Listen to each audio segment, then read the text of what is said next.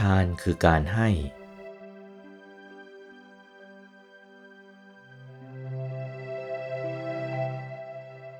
บุญกุศลของบุคคลนั้นย่อมแตกต่างกันไป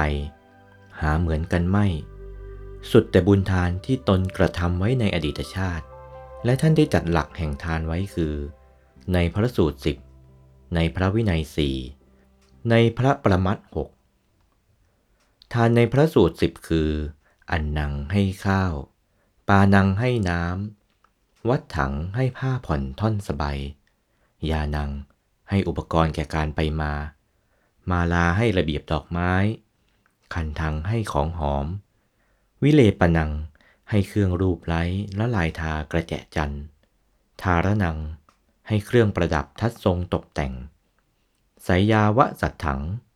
ให้อาสนะที่นั่งที่นอนที่พักพิงอาศัย ปฏิปยะ ตามประทีปไว้ในที่มืดสิบประการนี้เรียกว่าทานในพระสูตร เป็นบุญเป็นกุศลดังกล่าวแล้วทุกประการ ทานในพระวินัยสี่คือ ให้จีวรเครื่องสำหรับนุ่งห่มแก่พระพิสุสามเณรประการหนึ่ง ถวายอาหารบิณฑบาตแด่พระพิสุสามเณรประการหนึ่ง ถวายเสนาสนะสำหรับพักอาศัยแก่พระพิสุสามเณรประการหนึ่ง และถวายขีลานเพสัต ยารักษาไข้แก่พระพิสุสามเณรอีกประการหนึ่ง ท่านเจ้าภาพได้ถวายอาหารบิณฑบาต ครั้งนี้ก็ได้ชื่อว่าเป็นทานในพระวินัย ทานในประมัดหกคือ มีการอายตนะหกคือ ยินดีในรูปเสียงกลิ่นรสโผฏฐพะและธรรมารมณ์ถอนความยินดีในอารมณ์เหล่านี้ออกเสียได้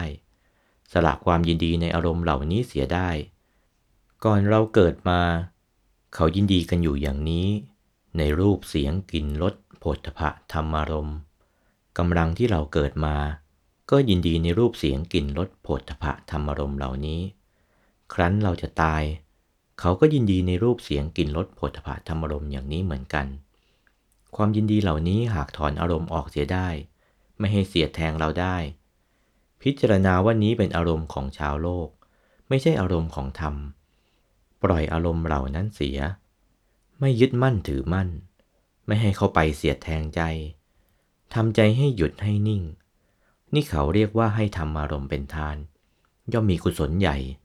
เป็นทางไปแห่งพระนิพพานโดยแท้ และเป็นทานอันยิ่งใหญ่ทางปรมัตโอวาท พระมงคลเทพมุนี หลวงปู่วัดปากน้ำภาษีเจริญ จากพระธรรมเทศนาเรื่อง